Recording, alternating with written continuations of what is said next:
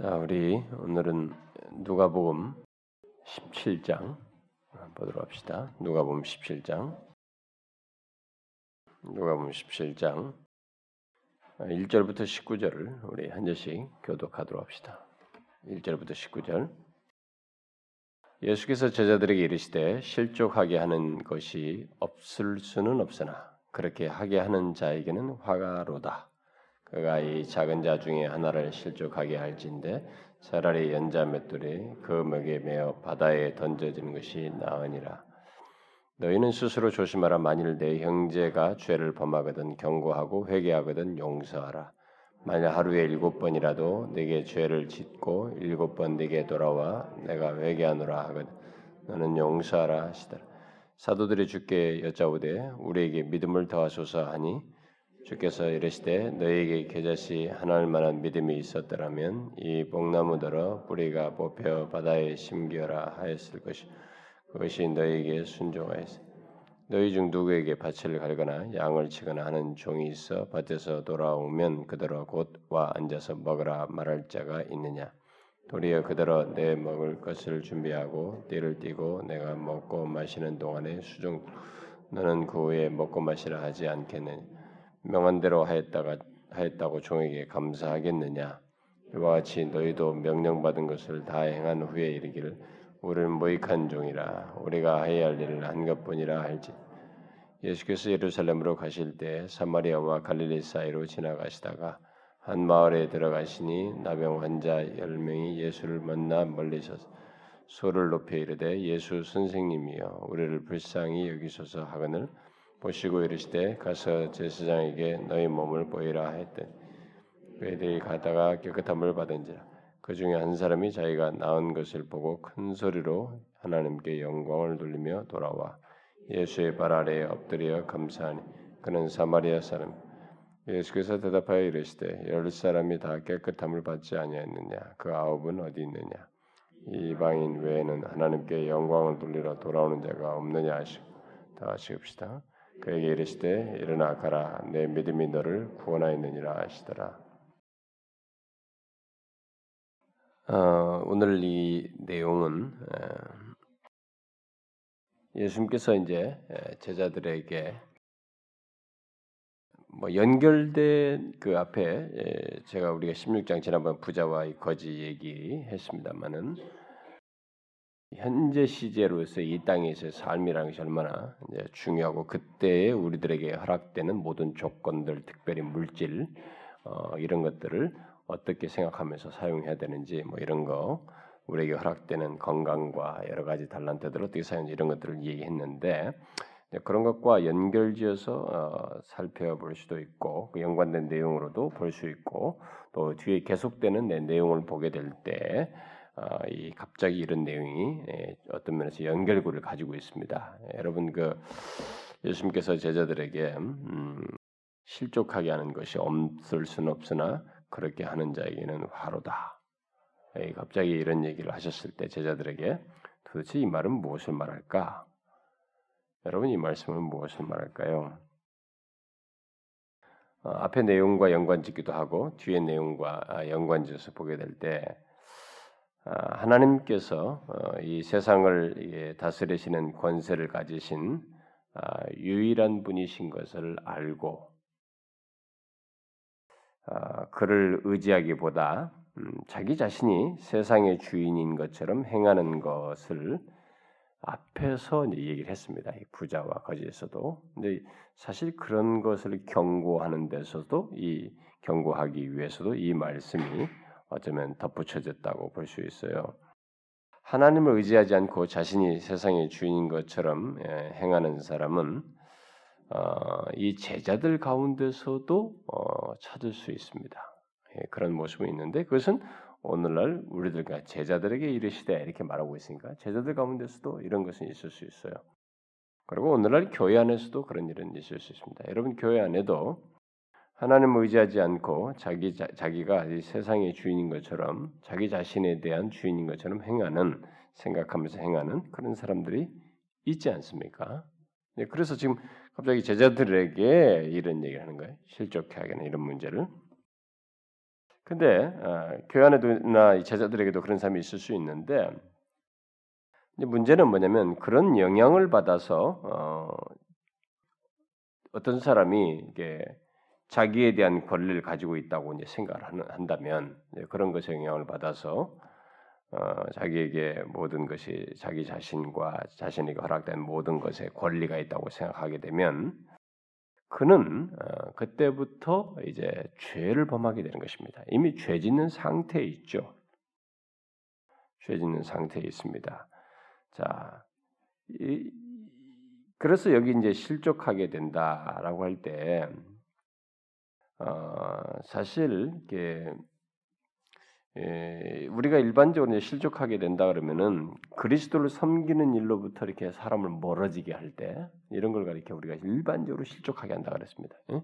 누군가 이 사람이 좀 예수를 믿으려고 하는데 이게 그리스도로부터 멀어지게 하는 어떤 계기를 나로부터 주었을 때 우리는 그 사람을 실족하게 한다. 뭐 이렇게 말할 수 있습니다.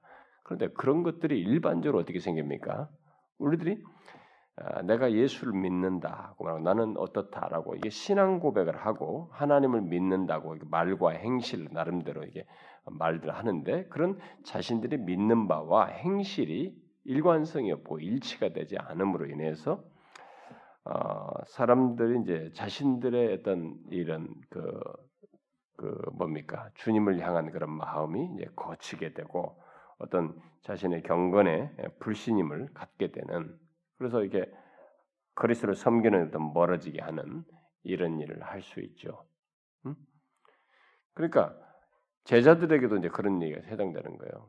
우리가 이제 더 어, 그런 것과 관련해서 더 극, 튀, 두드러진 어떤 죄악을 얘기하면은 이렇게 아예 딱 눈에 띄는 누가 봐도 다 가지고 충격을 주는 그 충격을 받아서 아니 경건의 어떤 이 그 걸림돌이 되게끔 하는 그런 죄악을 범했을 때 뭐 그런 것을 들 수도 있습니다. 예를 들어서 뭐 칠계를 범했다. 우리가 뭐 믿는 사람인데 우리 갇힌 사람들 그래가지고 그것 때문에 우리가 그리스도를 섬기는데 어떤 이렇게 그 사람이 그동안 말한 것과 행실이 같지가 않아 가지고 그것으로 인해서 이렇게 실족하게 되는 그래서 가끔 교회 보면은 어떤 사람들이 어, 교회 뭐 목사나 장로나 뭐 어떤 권사나 교회 누가 나는 그 사람 봐가지고 정말 예수 님을 딱 사라졌다 이렇게 하면서 실족해버리는 이런 일이 있잖아요. 그리스도로부터 멀어지게 하는 이런 일, 두드러진 사건을 통해서도 있습니다. 우리가 여러분들이 잘 알다시피 하나님께서 그 다윗이 죄를 범했을 때 그때 한 말이 하나 인상 깊은 말이 있어요. 한번 여러분 성경 한번 찾아봐요. 사무엘하 사무엘하 12장 자, 사무엘하 12장의 14절 보게 되면 한번 읽어 봅시다. 12장 14절. 읽어 봐요. 시작. 여호와의 원수가 크게 비방할 거를 얻게 하였으니 당신이 낳은 아이가 반드시 죽으리다 하고 자, 이 다윗이 그 바세바를 이렇게 범하고 난 다음에 예, 간음을 하지 않습니까? 근데 그 일로 인해서 뭐라고 그러냐면 이 일로 말하면 여호와의 원수가 크게 비방할 거를 얻게 되었다. 어? 이 당신으로 말미암아 이런 걸림돌이 얻게 됐다. 이런 표현을 한단 말이에요.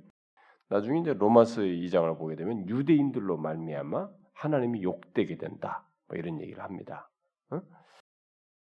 그러니까 우리가 두드러진 사건을 놓고 보면 그런 것으로 인해서 우리가 그리스도께 그리스도를 섬기는 데로부터 이렇게 멀어지게 하고 어떤 사람이 주님께 향하고자 하는 마음이 확 사라지게 하는 이런 것들을 우리가 실족해 한다라고 일반적으로 말을 합니다. 참 그것은 뭐 크게 두드러진 사건으로서는 정말로 우리가 있어서는 안 되는 것이죠. 그러나 우리들의 현실에는 분명히 있습니다. 오늘날 이 한국에는 어떤 그런 걸로 실족해 가지고 정말 이렇게 멀어지게 된 그리고 막 아예 교회를 안 나오는 사람도 있기도 하지만 심지어 교회를 다니던 사람들도 그 다음부터는 소원해져 가지고 교회를 이렇게 방관자처럼 이제는 내가 사람들을 깊이 안 사귈 거야. 어? 교회에서 나 누구는 사람들하고 이렇게 안 할 거야. 이러면서 거리를 두면서 하나님을 섬기는 데 있어서 이 사람으로 인해서 실족해가지고 하나님 사람은 이게 문제가 될 것이 없거든요. 사람 때문에 내가 하나님과 관계가 소원해질 이유가 없는 것인데도 사람으로 인해서 결국 자기가 손해인 일이 생기는 거죠. 하나님과 자신 사이에서 마땅히 있어야 할 신앙의 관계를 못 갖는 이런 일이 생겨요. 음? 우리는 일반적으로 이제 그런 것을 생각할 수 있습니다. 근데 지금 여기서 앞에를 문맥과 연관지어서도 뒤에 나오는 얘기와 아마 생각을 해보게 될 때, 특별히 이제 용서 문제가 나오고 이런 거 볼 때 이제 막 겸손과도 좀 연관져 있는데 이런 걸 놓고 볼 때 지금 하나님이 앞에 이제 그 16장에서도 우리가 지난 시간에 얘기했지 않습니까? 하나님이 이 세상의 주인인 것, 주인 주권자이신데 그걸 막막하고 마치 이 세상이 자기가 이 세상의 주인인 것처럼 행하는 이런 모습을 이렇게 행하면서 실제는 하나님만이 주인이시다. 뭐 하나님만이 우리의 주가 되시고 무슨 나의 인도자이시고 뭐 그분을 믿습니다. 뭐 이렇게 하면서도 실제 생활에서는 말과 행실이 일치가 안 되는 거예요. 응? 하나님을 제대로 믿질 않는 말이죠. 그래서 자기 자신에 대한 어? 그 자기 자기 자신에 대한 어떤 권리를 스스로 주장하면서 내가 주인인 것처럼 행하는 이런 것들을 이렇게 전염시키고 어? 그런 것으로 사람들에게 어, 해서 결국 그런 상태는 결국 죄를 범하는 상태거든요. 그런 것으로 인해서 사람들에게 마음으로부터 멀어지게 하고 실족하게 하는 것 이런 것들을 이제 생각할 수 있겠습니다. 지금 여기서 보면 문맥을 놓고 보면 그러니까 하나님이 삶의 주인이신데 마치 내가 나의 내가 삶의 주인인 것처럼 근데 그, 그 맥락에서 보면은요 교회 안에는 우리들이 그런 실수를 잘해요, 여러분. 우리가 그런 걸 많이 한다고요. 옆에서 저 사람을 통해서 아, 뭐가 뭐가 있는 것 같은데 저 사람을 통해서 좀 도전을 받는데 저 사람이 결국 결국 말과 다르게 자신이 인생을 마치 자기가 자기 존재 모든 걸 주인인 것처럼 행하면서 산다 이거죠. 응? 그렇게 함으로써 다른 신자에게 예? 그런 다른 사람들을 이렇게 마음을 멀어지게 하는 이런 일을 하게 될 때 그것은 결국 죄를 범하게 되는 것입니다. 그런 사람은 회개해야 되는 것이죠. 음? 회개해야 됩니다. 왜냐하면 신자가 나로 인해서 어떤 이유로든 나로 인해서 마음으로부터 멀어지거나 또 그렇게 해서 타락해서 어, 그와 어, 하나님 그의 하나님께 예, 죄를 범한다고 하는 것은 사실상 무서운 일이거든요. 나로 인해서 누군가 죄를 범한다는 것은 정말 무서운 것입니다. 주님은 지금 이 제자들에게 이런 말씀을 하심으로써 예, 예, 교회, 그러니까 하나님을 믿는다고 하는 이 교회의 회중 가운데서 있으면서 이 타락하게 하는 자들, 누군가를 타락하게 하는 자들을 예, 그에게 화가 있을 것이다라고 하면서 이절 같은 얘기를 하는 것입니다. 바로 이게 어떤 작은 자 중에 하나를 이렇게 실족하게 하면은 그렇게 해서 실족하게 되면 차라리 연자맷돌이 그 목에 매여서 바다에 던져지는 것이 낫다. 어? 그러니까 이게 누구를 타락하게 하는 자는 차라리 연자맷돌을 목에 매서 바다에 던지는 것이 낫다라는 것입니다. 이런 면에서 교회 안에서 누군가에게 리더십을 발휘하는 사람 있잖아요. 교사. 제가 이, 이런 성경 구절을 가지고 마태복음 본문을 가지고 제가 교사들 세미나에 가서 한번 설교를 한 두 번 정도 한 적이 있습니다.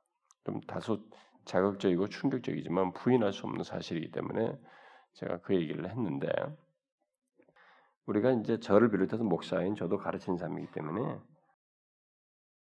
우리들이 이런 부분에 대해서 하게 될 때 누군가를 나로 말미암아서 이게 실족하게 하면 교회 안에 있는 사람들의 다른 사람들에게 멀어지게 하고 실족하게 하면 그게 이런 화에 해당할 만큼 오히려 이게 더 나을 정도의 일이다. 그만큼 무서운 것이다라고 얘기를 하는 것입니다.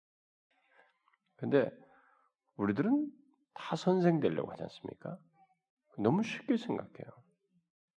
여러분 이 세상에서 교사가 되고 뭐가 되고 가르치는 것은 실력 발휘하면서 자기 자랑하면서 막 해도 됩니다. 근데 이 하나님의 이 세계에서 이 은혜의 영역에서 이 누군가를 가르치는 이 문제는 그냥 지식 전달하면서 끝내지 않아요. 그것으로 인해서 실족하게 하느냐 안 하느냐, 또 그것을 통해서 하나님이 그에게 제대로 드러나고 영광이 드러나느냐, 그 영혼을 세워 세워주느냐라는 중대한 문제가 달려 있습니다. 그것에 따라서 우리가 평가를 받기 때문에 이것은 가벼운 문제가 아니에요. 음, 그래서 뭐 사역자가 되고 뭐가 되고 이런 것을 그냥 뭐 어? 쉽게 생각한다면 그 사람들은 큰 착각이에요. 절대적으로 아닙니다. 그래서 여러분들이 교회 안에서 겜틀이되든 성인 공부를 되든 교사를 맡았던 사역자든 마찬가지입니다. 여러분들은 그것을 바로 이런 말씀에 비추어서 생각, 제자들에게 두고 얘기하는 거거든요. 이 맥락에서 생각해요. 두렵고 떨림으로 우리가 그런 일을 감당해야 됩니다. 이것을 잘 이해하셔야 됩니다. 그러면서 이제 덧붙이는 것입니다. 얼마나 겸손히 하는지, 음?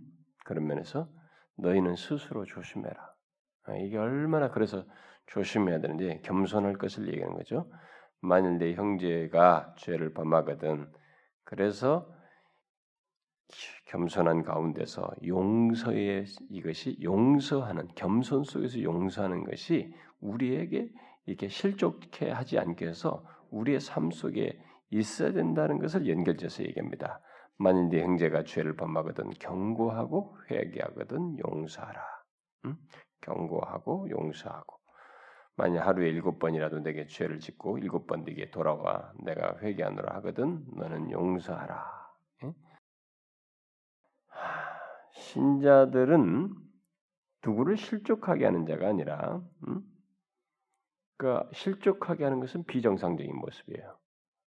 그러니까 진실한 사람들은 오히려 그 반대죠. 오히려 서로를 돌아보면서 조심해야 되고 그래서 만일 어떤 사람이 유혹에 빠지게 되면 그를 오히려 꾸짖고 꾸짖어서 이렇게 바로 잡아주거나 또 그렇게 하고 회개했을 때는 용서해주는 이런 일이 된다. 심지어 하루에 일곱 번 나에게 잘못하고 회개한다 할지라도 그걸 다 받아줄 수 있어야 된다.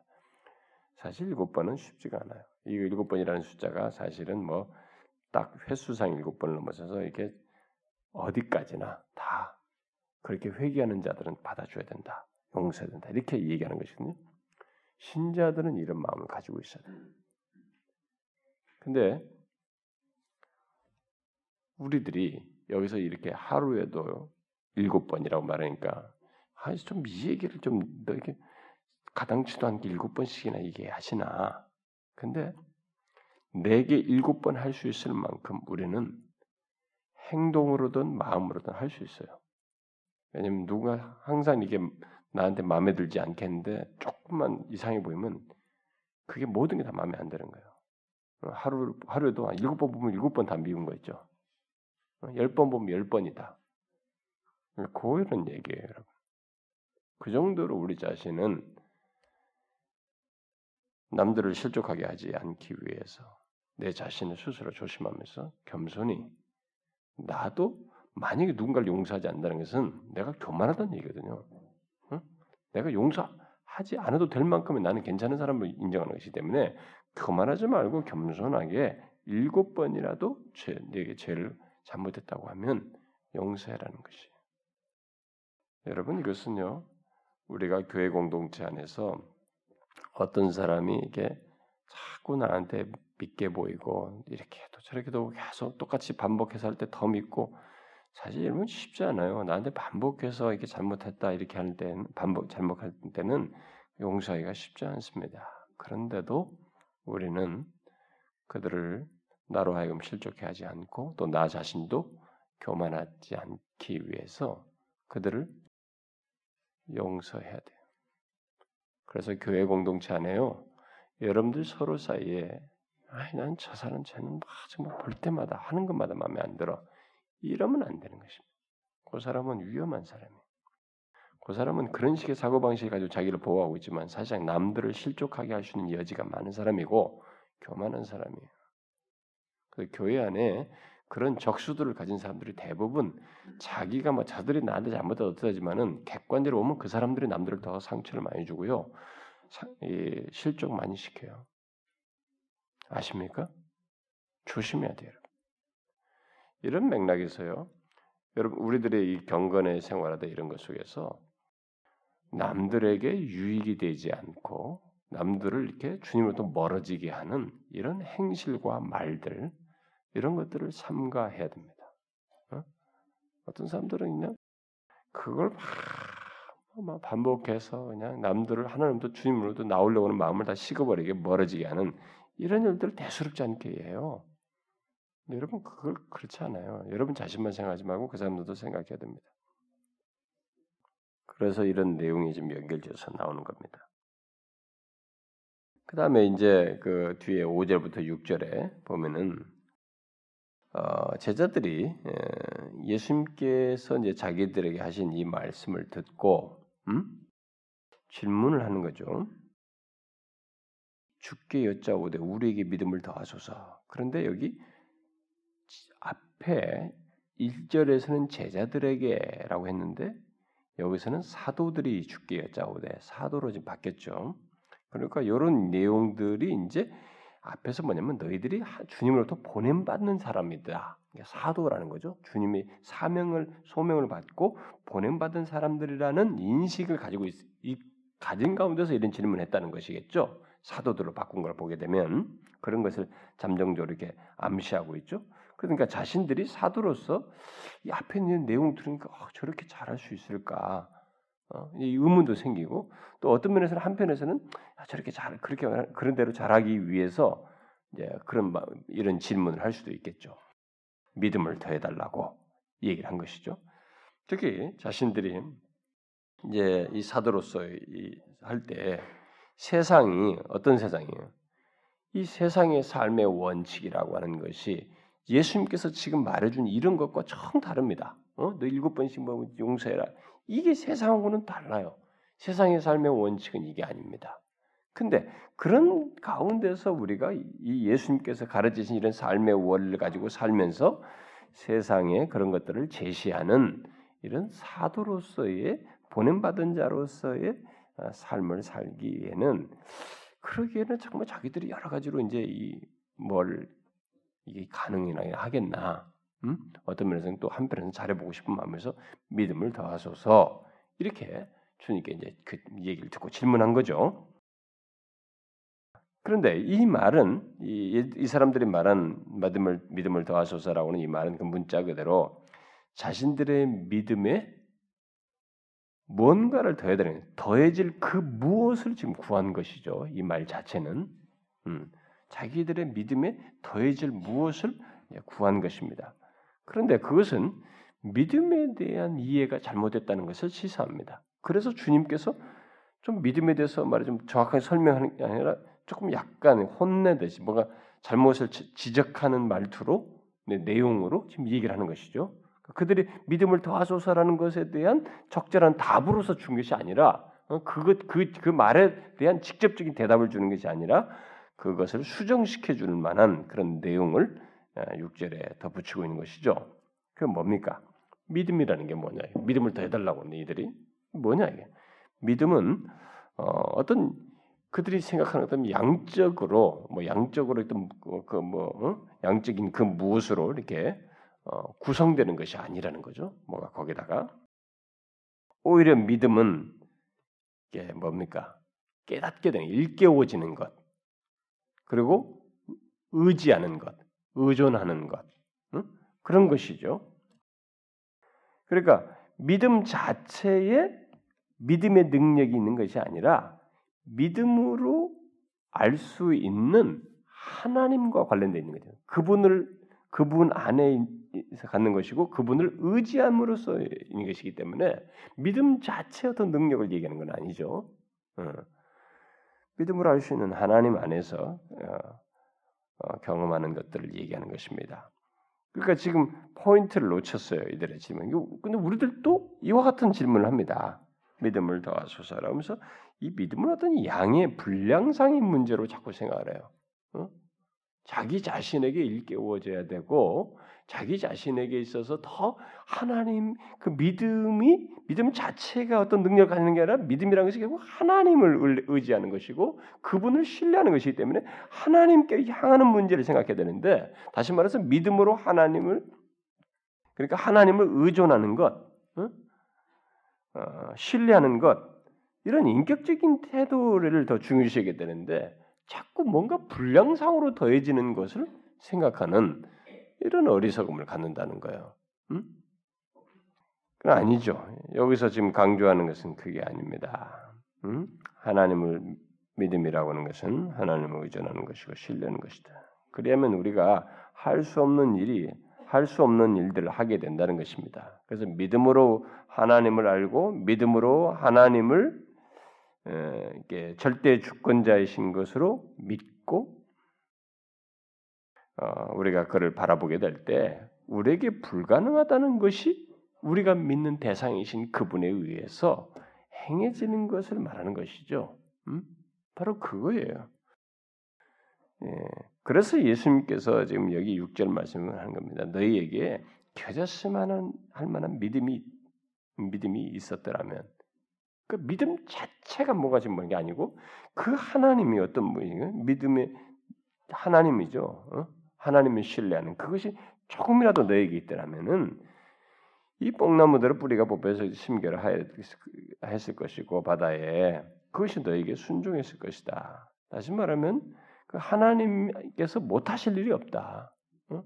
그 믿음의 믿음 안에서 하나님께서 못하실 일이 없다. 그 얘기잖아요. 그래서 이 말씀은 우리에게 어, 불가능한 일로 여겨지는 것을 어, 우리가 신뢰하는 하나님께서 곧 창조주 주권자이신 하나님께서 가능케 하신다는 것을 말하는 것이죠. 그래서 이런 내용은 조금이라도 우리 안에 어떤 불신앙적인 마음이 있게 되면 이런 내용은 이 말씀 6절 같은 말씀은 도저히 현실성이 없, 습니다 우리에게 현실화되지가 않아요. 불신앙적인 마음이 있으면 도대체 이런 것은 이해되지도 않습니다. 오직 믿음 안에서 알 수 있는 것이고 경험하는 것입니다. 그러니까 모든 것을 하실 수 있는 하나님을 믿는 믿음 안에서 경험하는 것이죠. 전적으로 이런 부분에서 절 대적으로 하나님에 대한 인격적인 믿음, 신뢰가 있어야 되는 것입니다. 그러므로 오직 믿음이 있고 하나님께서 원하시기만 하면 못할 일이 없다. 그렇죠? 응? 오직 믿음이 있고 하나님께서 그것을 허락하시기만 하면 못할 일이 전혀 없다는 것입니다. 근데 오늘날 이게 뭐 케네스 하긴이라든가 뭐 이런 사람들 믿음 운동하는 사람들 보게 되면은 막 믿음 자체가 뭐가 있는 거죠. 그래서 믿는다고 말을 해라, 말, 고백하라, 뭐 말대로 다 된다. 예? 말에 무슨 능력이 있는 것처럼 이런 믿음주의를 그렇게 실천화하는 이런 가르침이 그냥 대중적으로 유포됐어요. 막 케네스 하긴 책이 또 하나 번역됐다면 막 난리야 난리. 아니요, 케네스 하긴은 제가 그 책에서도 얘기했지만은 이 그 캔사스 그룹으로 해가지고 다 제3 3의 물결 신사도교회 운동 속에 다 연결되어 있는 교리적으로 심히 결함을 가지고 있는 사람들이에요. 예. 뭐 그런 걸 분별할 줄 알아야죠 사람들이. 믿음 하나님 하니까 뭐 다 그게 똑같은 줄 알아요. 이 믿음도요 그들이 말하는 믿음과 성경이 말하는 믿음이 달라요. 여러분들도 이제 성경에 있는 용어들과 이런 믿음 이런 것들이 우리들에게 이미 똑같이 안에서 다 써도 그게 어떤 동기에서 말하냐, 어떤 말하냐에 따라서 또 달라지고 또 우리들이 유포된 것 자체가 많이 달라요, 여러분. 그 여기처럼 더하소서 개념으로 자꾸 가지고 그 믿음 자체에 어떤 능력이 있는 것처럼 생각하는 이런 것은 수정돼야 됩니다. 예수님이 수정해 주는 거예요, 지금. 그러면서 그 7절, 어, 7절부터 뒤에 10절에 믿음과 관련된 사역을 얘기해 주고 있죠. 뭡니까? 음, 우리가 이제 오직 믿음 있고 하나님께서 원하시면 그 믿음은 그 하나님께서 어, 뭐 못하실 일이 없이 어떤 우리가 가능치 못하다고 하는 일들까지도 행하실 수 있다는 사실을 얘기했는데 우리가 그 사실과 함께 유념할 것이 있다는 것입니다. 그게 지금 여기 7절부터 10절 사이에 지금 덧붙여지고 있는 건 뭐예요? 덧붙여지고 있습니다. 그게 뭐예요? 그것은 우리가 믿음으로 하나님을 의지할 때 하나님께서 하시는 가운데서 모든 것을 할 수 있지만 우리에게 그것과 함께 연결된 임무 또한 있다는 것입니다. 이 사실을 이 7절 이하, 6절과 7절 이하가 어떻게 조화가 되는지를 잘 생각해야 됩니다. 그러니까 예수 믿는 사람들 중에 대부분이 6절만을 좋아해요. 믿음으로 하면 산을 명하여서 산도 넘겨주고 뭐도 넘기다 막 믿음으로 뭔가 일어나는 것이 생각하는데 주님께서 왜 7절을 거기에 덧붙였을까라는 걸 생각해야 됩니다. 음? 이것은 아, 우리가 이렇게 하나님을 의지하는 가운데서 믿는 가운데서 이게 하나님 모든 것을 이렇게 할 수 있는 불가능한 것을 하게 되는 이런 경험을 할 수 있지만 그것은 동시에 어떤 임무와도 연결되어 있다는 것입니다. 그와 관련해서 우리에게 어떤 임무가 음, 예, 연결되어 있다라는 것이죠. 뭐예요? 바로 하나님께서 그러니까 하나님께서 요구하시는 무엇이 있다는 것입니다. 그런 것을과 관련해서 뭐예요? 그것은 하나님께서 어, 우리가 아, 그 우리를 창조하셔서 우리의 존재, 그러니까 우리의 몸과 영혼, 우리에게 또 허락되는 모든 것 이런 것들을 다 예, 그분이 창조하시고 허락하신 것입니다. 그러니까 이런 것들이 다 그분에게 속해 있어요. 응? 우리를 그 모든 것을 허락해. 아, 그래서 그는 우리가 가진 모든 것을 주장할 권리를 가지고 있습니다. 응? 권리를 가지고 계세요. 그래서 예수님은 바로 이제 그 사실을 얘기하기 위해서 그런 이제 여기서 밭에서 돌아오는 종의 비유를 얘기해서 우리가 앞에 이런 능력이 있어도 그런 것을 주님은 우리에게 권리로서 요구한다. 우리에게 이런 임무가 여기서 나오는 종과 같은 임무가 우리에게 부여된다는 사실을 이 비유를 통해서 말을 하고 있습니다. 음? 밭에서 돌아온 종의 비유를 얘기하죠. 그러니까 이 비유를 잘 앞에 6, 6절과 연결시켜야 됩니다. 그러니까 이 비유를 통해서 앞에 6절에서 말하는 믿음의 능력만큼 요 7절 이하에서 말하는 비유에서 말하는 종의 임무가 연결되어서 연결되어서 아주 중대하고 이 믿음의 능력만큼 우리의 이, 이, 이 일이 이게 그 믿음의 사역으로서 이와 같은 일이 있어야 된다는 것을 말해주고 있는 것입니다. 이건 뭐예요, 여러분? 그 7절부터 10절. 자, 밭에 갈고 양을 치근하는 종이 있다. 이게 밭에서 돌아왔어요. 수고 다 하고. 근데 종이니까 뭐 가서 와 앉아 먹어라 말하냐 이제. 그대로 내 먹을 것을 준비하라. 종은 계속 주인을 섬겨요. 응? 그리고 바로 돌아와서 또 띠를 띠고 주인이 먹을 것을 준비하고 동안에 수종 들고 그다음 먹는 동안도 다 옆에서 수종 들습니다. 수발 다 들어요. 그러고 나서 그 후에 먹고 마시라 하지 않느냐. 명한 대로 하였다고 그러면 종에게 아우 감사해요 종님 이렇게 하지 않는다는 겁니다. 음? 너희도 이와 같이 너희도 명령받은 것을 다 행하는 후에 이르기를 우리는 무익한 종이라 우리가 하야를 한 것뿐이라라고 해야 된다는 것이. 이게 지금 6절에 믿음의 능력과 맞물려서 얘기하는 것입니다. 그러니까 주인이 맡긴 것을 하는 것은 종의 임무이기 때문에 종의 수고에 주인은 감사할 필요가 없다라는 것이죠. 그래서 우리는 우리에게 허락되는 모든 것, 나에게 몸과 영혼을 창조하시고 나에게 주님을 믿는 자에게 허락되는 어떤 능력 이런 것들은 그가 우리에게 맡겨서 믿음의 이 사역으로서 하는 것이지. 응? 이걸 했다고 내가 이걸 이걸 하면서 내가 이것들 마치 내 권리인 양, 내 것인 양, 뭐 이렇게 생각한다든가, 뭐 그렇게 하지 않는다는 거죠. 그리고 내가 우리가 뭐 이렇게 수고했다 그래서 어, 하나님이 아이고 박순영님 감사해요 이러지 않는다는 거야. 어? 절대 그렇지 않는다는 거예요. 우리에게 모든 걸 주어서 이 종과 같은 그 조건에서 우리에게 준다는 거죠. 그래서 우리는 이렇게 매일같이 하나님께 전적으로 우리 자신을 드려야 하는 자리에 있다는 것입니다. 어? 나를 통해서 어떤 믿음의 능력을 믿는 가운데서 하나님께서 우리가 믿는 우리에게 어떤 능력을 나타내시는 이런 모든 것을 했는 가운데서도 이게 다 우리에게 돌린 문제가 아니라는 거예요. 어? 전적으로 우리 자신을 하나님께 드렸는데 주님은 그렇게 했다고 해서 우리의 봉사에 감사하지 않는다는 거죠. 오히려 우리는 그렇게 다 한, 한 가운데서 주께 받은 명령을 다 한 후에 10절처럼 말한다는 거죠. 우리는 무익한 종이라. 우리가 해야 할 것을 다 한 것뿐이라. 라고 하는 마음으로 살아야 된다는 이것이 우리의 생활 원리가 되야 된다는 것입니다. 그러니까 여러분들은 이런 얘기 들으면 포스트 모던 시대, 이 자율적 자아 시대, 기분이 상해가지고 뭐야 나를 내가 3대 손이고 말이지 우리 집에서 이렇게 귀하고 누구 뭐 이렇게 사는 건 나한테 건드리지도 않고 뭐 어? 뭐야 어디에 무슨 뭐에 손 한 번 넣지도 않고 키운 뭐 어쩌고 저쩌고 막 떠들면서 나를 그렇게 어쩌고 여러분 그거 아니에요. 여러분들은 여러분의 창조주를 모르고 있는 것입니다. 여러분들의 부모는 알지언정 여러분의 존재를 창조하시고 영혼과 몸을 창조하신 하나님을 알지 못하고 있는 것이. 응? 그걸 모르고 있다면 여러분들은 지금은 구원과도 상관없고 하나님과 아무런 상관없이 그저 멸망자로 살고 있는 것입니다.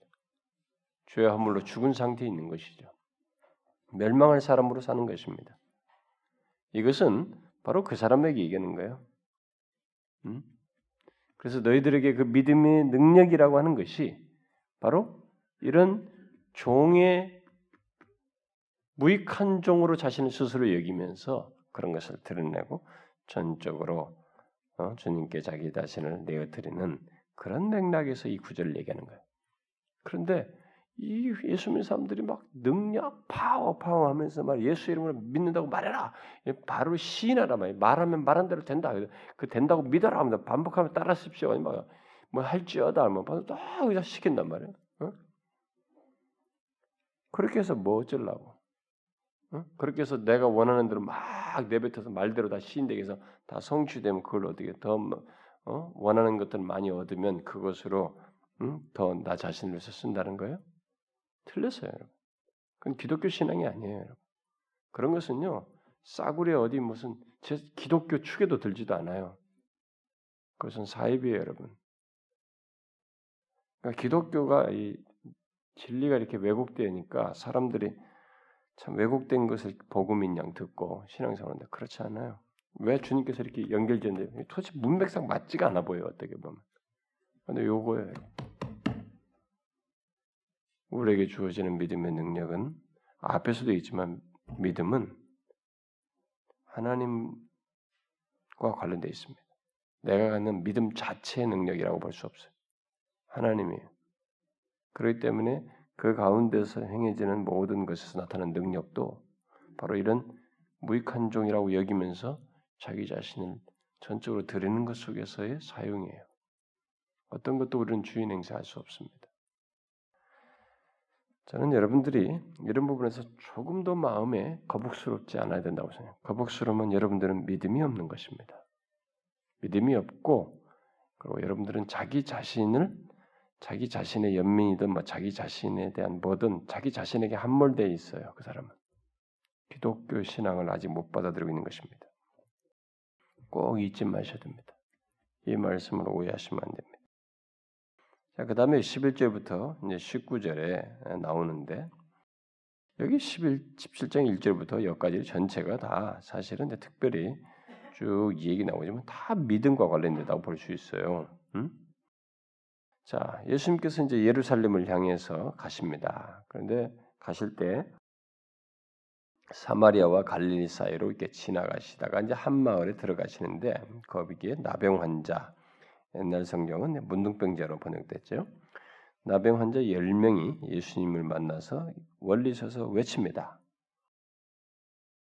예수 선생님이요 우리를 불쌍히 여기소서 이렇게 했어요. 그러나 이제 이 그 말을 듣고 예수님께서 뭐라고 말해요?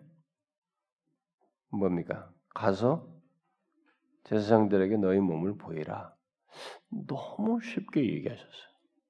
응? 뭔가 좀 그 자리에서 뭐 이렇게 이 얘기하시면서 뭐 고치실 때마다 주님께서는 방법들을 좀 다양하게 하시는데 그러나 그 중에는 다 공통적으로 믿음이라는 것을 요구해요.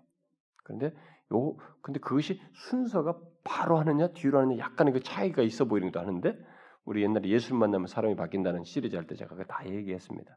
근데 가서 세상들에게 너희 몸을 보여라. 너무 이렇게 쉽게 예, 간단한 대답을 주었어요. 그래서 이 사람들이 이 말을 듣고 이제 제사장들에게 가는 건데 이 말을 했을 때 예수님께서 가서 제사장들이 너희 몸을 보이라 할때이 말은 지금 문둥병자 아닌 나병 상태에서 출발하는 것입니다. 응? 출발하는 거죠.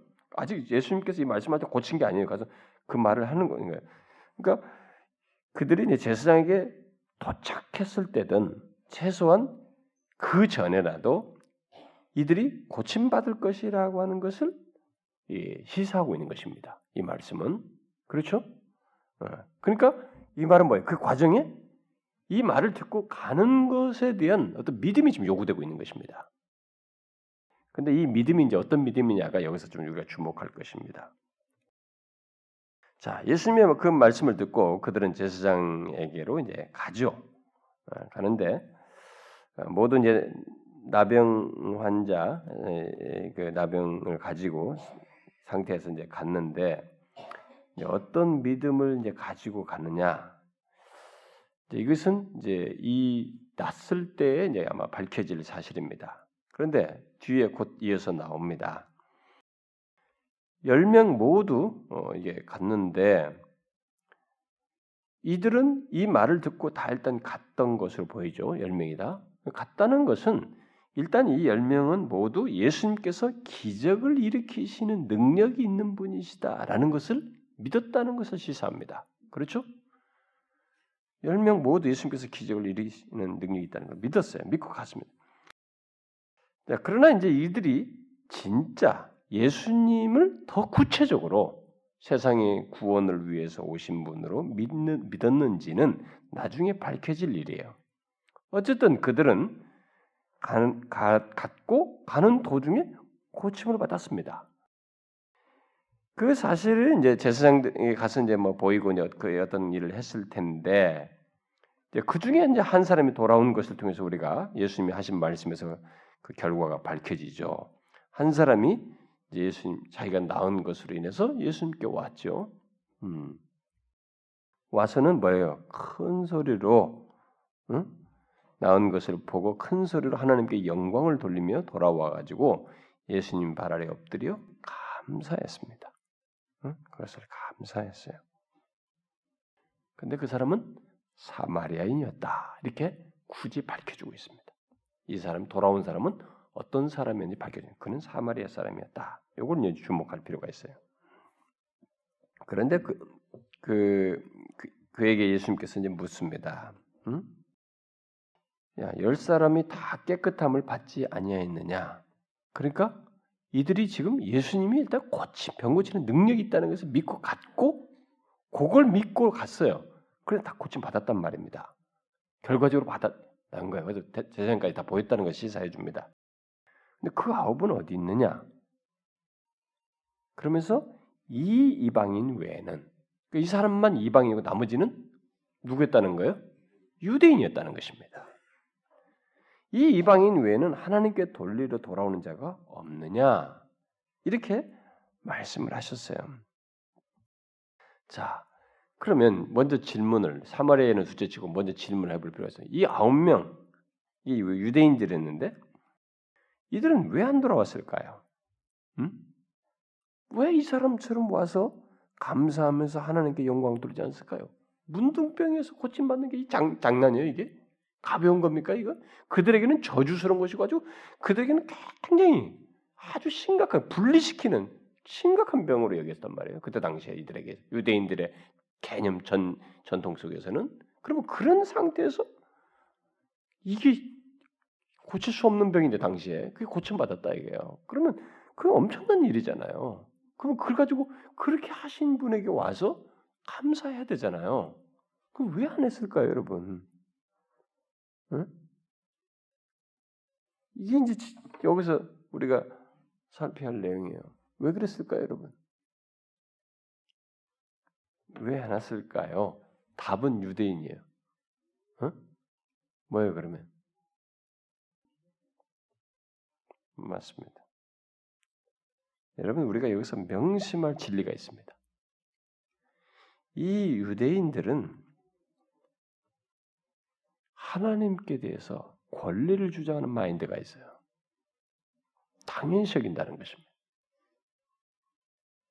그래서 당시에도 예수님이 대접을 못 받고 주님을 통해서 전해지는 복음과 이 영광스러운 구원의 소식이 하찮게 여겨진 거예요. 그래서 세리나 죄인들은 이게 당연시 여겨지지가 않으니까 쏙쏙 받아들였어요. 지금도 마찬가지예요.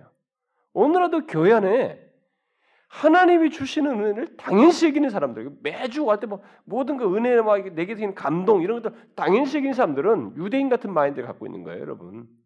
그 사람들은 은혜를 사실 못 받는 사람들이에요. 그러나 이 사마리아인 같이 아이고 나에게 이런 일이 음? 나 같은 자에게 이런 은혜를 이렇게 하는 사람은 항상 하나님께 돌아오는 거예요. 감사합니다, 하나님. 나 같은 자에게 또 이번 주에도 이렇게 은혜를 주시고 또 내가 이렇게 죄를 범했음에도 나를 이렇게 다시 봐주시고 인도해 주시고 항상 감사한 거야. 당연히 돌아와야죠, 같이.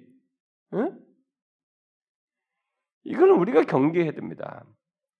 이들은 지금 세상의 주권자요, 창조주요, 생명을 좌우하실 수 있는 분이시며 이런 모든 것의 주권자이신 하나님이 자신들에게 구원을 베푸는 것을 당연시 여기는 아주 잘못된 태도를 가지고 있어요. 근데요, 제가 이 내용을 생각해 묵상하면서 저는 제 자신을 생각해봐요. 항상 뭘 목할 때 목사 같은 저는요 자칫 잘못하면 이런 사람이 될 확률이 높아요. 유대인같이 사역자들은 또 특별히 그럴 수도 있고 교회 오래 다니는 사람들 그럴 수 있어요. 저는 하나님께서 모든 걸할때 당연시 여길 수 있어요. 은혜 주시는 거라든가 뭘 하는 것을 그게 안 된다는 거예요. 항상 나에게 허락되는 모든 것을 감사히 여겨야 된다. 그러니까 믿음에 대한 감사가 있어야 된다. 믿음의 감사가 있어야 된다. 이들에게 굳이 권리가 주어졌다면, 음? 하나님께서 유대인들에게 이스라엘 백성들에게 약속을 주셨기 때문에 그 약속에 대한 권리를 말할 수는 있어요. 그러나 하나님 자신에 대한 권리는 없는 거예요. 응? 그분 그분에게 어떤 것을 자신들이 마땅히 여기면서 받고 무시하고 이렇게 하시는 권한이 없어요. 그것은 그런 태도 자체는 하나님과의 관계 속에서는 치명적인 신앙 영역에서는 아주 잘못된 것입니다. 어? 이 세상의 주권자에게 이런 식으로 권리를 가지면서 맞다 당연시 여기면서 감사치 않는다? 여러분 잘 보세요. 여러분들 중에 지금까지 신앙생활하면서 어느 시점에든 지금이라도 조금이라도 그런 마음에 여러분들이 누리는 어떤 모든 것을 당연시 여깁니까? 하나님이 여러분들에게 어떤 위기 순간에 어떤 상황들이 기도를 들으시고 응답하시고 또 어떤 상황을 지나게 이 순간을 지나고 또 이렇게 이렇게 또 마음이 혼란스러운데 거기서 마음을 지켜주시고 또 감동 주시고 이런 것들을 당연시 여깁니까? 그러면 여러분들이 아홉 사람 같은 거예요. 음? 그러나 만일 그렇지 않고 아닙니다 하나님. 아, 오늘도 일용할 양식을 제게 영적으로도 그러고 이렇게 피로도 먹을 것도 육체적으로도 주시고 모든 걸 감사. 그게 이 사람이에요. 사마리아 사람. 주님은 그걸 얘기하는 것입니다. 그런 삶 속에서의 믿음의 감사가 있어야 된다는 것을 연결지어서 얘기하는 것이죠. 음? 이 사람들은 아홉 사람들은 주께서 보호하시는 신자들의 영역에 속하지 않은 자들인 것을 스스로 나타냈습니다. 비록 병고침을 받았지만 자신들이 주께서 보호하시는 신자들의 영역에 속한 자들이 아닌 것을 스스로 드러냈습니다. 명심해야 됩니다. 한 가지. 오늘날 이 기독교인들이 놓쳐서는 안 되는 사실이 여기에 이 열명의 스토리에 담겨져 있어요. 뭐냐면 우리는 소위 하나님께서 기적을 행하신다. 어? 예수를 이름을 부르고 뭐 예수를 믿는다, 뭐 하나님 믿는다고 하면은 하나님께서 기적을 행하시는 능력이 있다는 것을 교회 다니는 사람들 중에 상당수는 믿습니다. 아니 대부분은 믿어요. 응? 근데 그것은 믿으면서 그분을 세상의 구원주요, 내가 항상 감사해야 할, 내 영혼과 육체의 모든 것을 주관하시고 허락하시는 그런 분이시며 이 세상의 구원주 나에게 죄로부터 구원을 준 생명을 주시는 분으로 인격적으로 믿지 않는 잘못된 믿음, 망령된 믿음을 가진 사람 그런 폐역한 사람들이 이 아홉 명 같은 사람들이 오늘날 교회 안에 있을 수 있는 거예요. 여러분 교회 보세요. 저는 이 국민일보 같은 데 광고를 안에 보면 뭐 맨날 능력 파워 뭐 이거 뭐 무슨 뭐 한다 거기에 얻은 지표 오라고 능력 지원 원칙을 막 광고들 오는데 나는 그런데 왜 예수 얘기는 하나도 없냐? 능력 지원 원칙은 뭐 어? 어? 돈 문, 재정 문제, 가난 문제 해결되고 뭐 다 이런 것만 나오는데 왜 기독교를 그런 식으로 전락시켜서 광고를 해서 사람들을 끌어들일까? 그러니까 사람들로 뭐 사람들 뭐냐면 이 아홉 처음에 열 사람이 딱 출발할 때 예수님에 대한 생각이 아 이분은 병 고치는 능력이 있다라는 건 다 믿었단 말이에요. 그러니까 그런 정도의 그 자기 중심적이고 자기의 욕심에 찬 자기 그런 망령된 믿음을 갖는 이런 일들이 오늘도 안에 있어요. 그러나 그 중에 돌아온 사람은 한 사람인 것처럼 한 사람은 뭐예요? 결국 주님의 나중에 칭찬을 보서 알다시피 그 사람은 구원주를 믿었다는 거예요. 인격적으로 믿었다는 거예요. 이분을 자신의 생명의 주로 믿었다는 것입니다. 감사해야 할 분으로 알았다는 것입니다. 요 장면이요. 예수님께서 마태복음 7장에서도 말하는 것입니다. 주여 전에 한번 천국에 들어가기 전에 거기 예수 이름으로 뭘 행했고 뭘 행했고 뭘 행했다고 했어요. 우리는 그런 일이 가능한가라고 할 수 있습니다. 좀 믿겨지지 않지만 주님은 거기서 모른다고 그랬습니다. 그러니까 이 케이스를 놓고 보면 이 열 사람 중에 아홉 사람 깨끗함을 받았는데요. 우리는 어떤 일이 내게 일어났다고 그래서 어, 내가 무슨 병이 났어.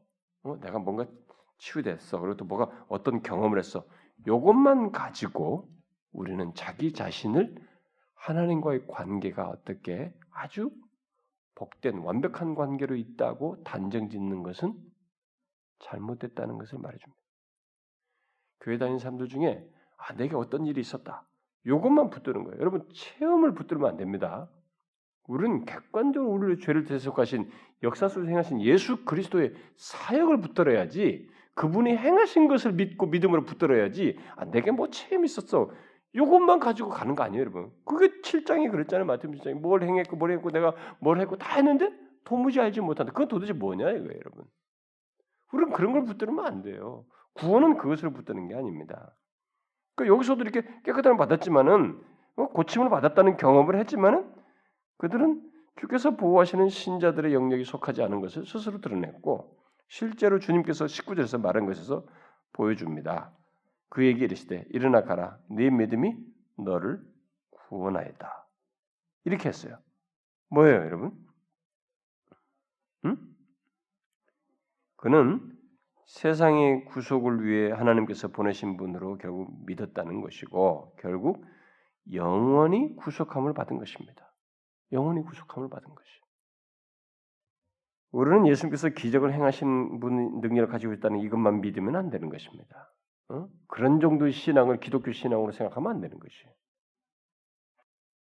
결국 이 사람은 이 말을 듣고 병고침을 받고 결국 사회로 도다, 돌아가서 거기서 주를 섬겼겠죠. 그래서 자신의 삶을 구원하신 분이신 것을 자기를 구원하신 것을 이 삶의 구원을 결국 드러냈겠죠. 음? 결국 그것을 시사하는데 여러분 여기서 주님은 이 한 사람의 이것을 이 앞에 문맥과도 연관되면 누가가 편, 이 내용을 여기다 연결지어 썼을 때는 아마 그것을 강조한다 보는데 네 믿음이 너를 구원하였다. 응? 믿음에 이르는 감사를 연결지어서 얘기를 하고 있습니다. 여러분 저희들 여러분과 제가 신앙생활 하면서 바로 이런 것들을 좀 유념해야 됩니다. 지금 연결시켜서 강조하고 있는 이 진리를 유념을 해야 됩니다. 믿음의 능력 그것은 다른 것 아니에요. 하나님께서 하신 것이고 또 하나님이 믿음의 사역을 하도록 하기 위해서 모든 것을 허락하신 것입니다. 그리고 거기에서 우리에게 벌어지는 주어지는 이런 것에 대해서 우리는 믿음의 감사를 할 수 있어야 됩니다. 우리는 여기 돌아온 한 사람 같은 사람이 되어야 됩니다. 이게 안 되면 안 됩니다, 여러분. 제발 기독 교회 생활을 뭐 체험해서 뭐 해서 막 아홉 명이 생긴 일어난 일들 가지고 난리치면서 그것 자체로 흥분하면서 스스로 막 자기 혼자 엑스타시에 빠지면 안 돼요. 어? 예수 믿는 사람들 그렇잖아요. 야, 내게 이런 일이 났어. 뭐 이러면서 그 자체를 즐거워하는 그렇지 않아요. 기독교 신앙은 내게 일어나고 잘 되고 복 받고 돈이 많이 생기고 축복을 받았고 내가 병이 고침 받고 어떤 일이 일어났고 자체에 우리가 가치를 두면 안 됩니다. 이런 것을 행하신 일을 이에게 가치를 둬야 돼요. 그분을 알아봐야 되고 그분께로 돌려야 되고 그분께 영광을 돌려야 되며 그분께 감사해야 되는 것입니다. 그게 기독교 신앙이에요. 이게 안 되는 신앙이면 꽝인 것입니다. 그것은 거짓된 신앙을 가지고 있는 거예요, 여러분. 이 부분에서 우리는 확고해야 됩니다. 어떻습니까, 여러분?